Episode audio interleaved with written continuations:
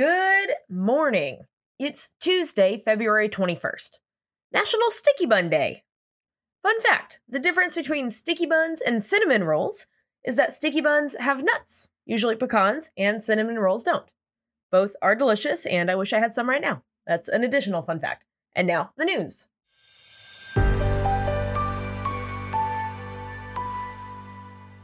First, an FYI the Turkish government is asking for the country to be called by its Turkish name. The change has been adopted by the United Nations, and moving forward, that's how it'll be referenced here. It's not a big change in the country, as this is how it's pronounced in Turkish. They're simply asking everyone else to pronounce it that way as well. It is pronounced, and forgive me on the pronunciation, but I'm trying my very best here Turkiye, and spelled T U R K I Y E. Turkey. So that's that's just something. Uh, unfortunately, this piece of news comes with other news when it comes to the country, as yet another earthquake has rocked the area. A 6.4 earthquake shook both Turkey and Syria on Monday, followed by a 5.8 aftershock. So far, only three fatalities have been reported and at least 200 injuries. Six people are believed to be trapped under three collapsed buildings which is just about the worst thing that could happen in the area as the death toll continues to grow from the devastating earthquake earlier this month. So far, the death toll for that quake is at over 47,000 and still expected to rise. Once again, there is a link in show notes to a great New York Times article about how to help the area. Santa Fe, New Mexico's DA is dropping the gun enhancement charges against Alec Baldwin and Rust shoe armorer Hannah Gutierrez Reed which, if convicted, would have carried a five year sentence. The involuntary manslaughter charge, with its 18 month sentence, still stands. This drop charge is a win for Baldwin, which makes it, in my eyes, a big old thumbs down. Traveling under a cloak of invisibility, President Biden made a surprise trip to Kiev on Monday to demonstrate the country's quote unwavering support of Ukraine ahead of the one year anniversary. Anniversary? One year. I think you say anniversary, but that sounds one year since the Russia's invasion of the country. I'm gonna. It all stays in. After a 10 hour train ride through Ukraine, because uh, what can we say? You know, Biden loves a train.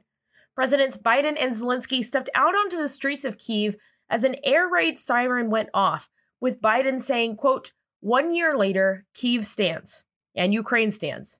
Democracy stands. He also walked along the Wall of Remembrance, viewing the portraits of the more than 4,500 soldiers that have died since Russia annexed Crimea in 2014. Because certainly nothing bad happened when Twitter did it, Zuckerberg announced that Facebook and Instagram will offer a paid verification service beginning in Australia and New Zealand, with other countries to be announced soon. No, no thanks for me. The company lost more than $600 billion with a B in market value last year. But uh no, this'll fix it. Mark, this this feels like you'll be okay.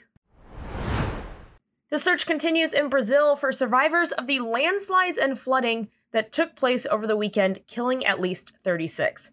Armed forces have joined the search, which has been made more difficult by the fact that landslides have blocked the roads while floods have washed away chunks of pavement.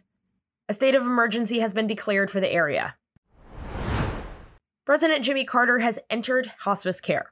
At 98, he is the oldest living president, and at 42 plus years post presidency, he has had the most amount of time after his presidency. During that time, Habitat for Humanity has helped more than 29 million people access new or improved housing.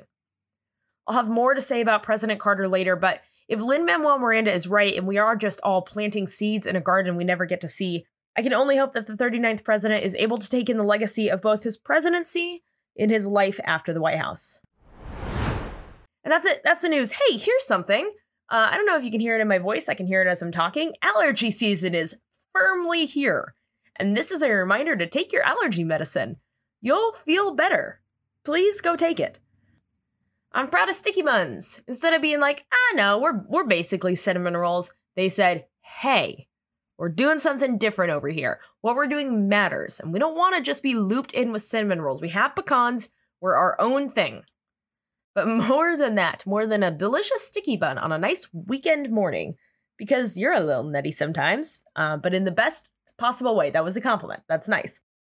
I'm proud of you.